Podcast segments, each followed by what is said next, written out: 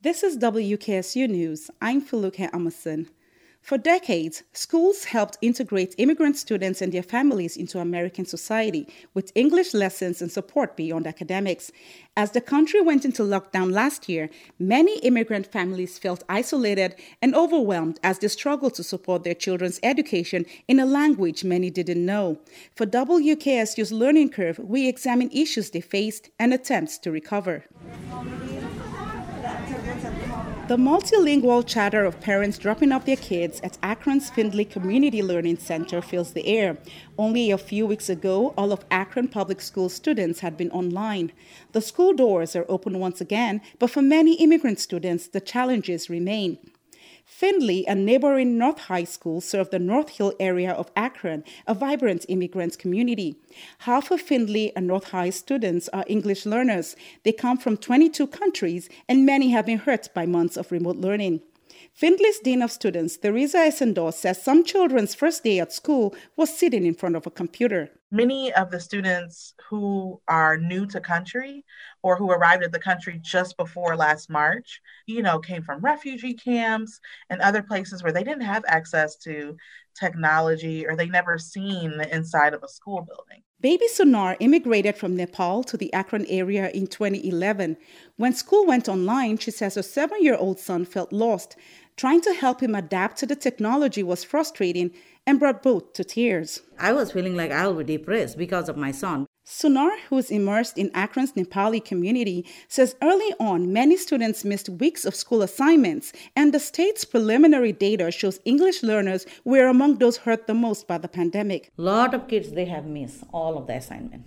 Yeah, because some of the parents they don't speak English. How can they they can do this? Determined to make a difference, Sunar is becoming a parent partner with the Spark program. It's a free kindergarten readiness program that works with families in about a dozen communities in Ohio. Akron's Nepali community has also restarted some religious, music, and language programs, but for many, schools were the key integrator. For Chitra Tholong, another Nepali immigrant, her son Pratik struggles to stay focused. His frustrations with the technology and isolation from friends influenced her decision to send him back to school.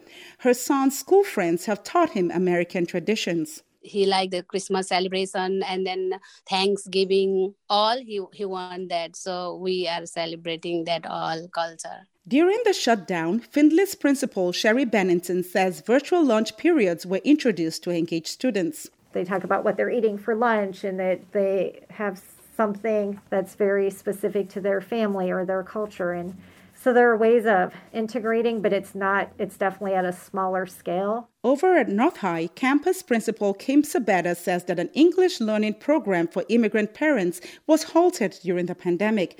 Sabetta says that immigrant families understand the importance of education, but distance learning hurts. You had students who maybe weren't as engaged, or you had students who were working and, and not attending classes as frequently as they should have been. Even with the struggles, some immigrant students continue to learn from home. Veronica Gomez, who is originally from Nicaragua, has two boys at Findlay who are learning remotely for fear of contracting COVID. Speaking to an interpreter, she says the boys had limited interaction throughout the winter with other kids. They normally enjoy snow. Now she don't even let them go out in the snow. The other kids will see them and they want to come outside and play. Even for those who return to the classroom this spring, the struggles continue. In person events have been curtailed, and there are daily challenges, such as masks making it harder to observe the lip movements that help the children learn a new language.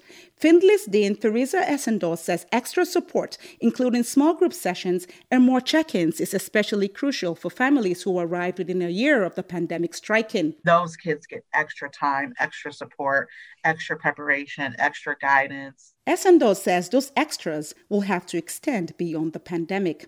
I'm Feluke Emerson, 897 WKSU.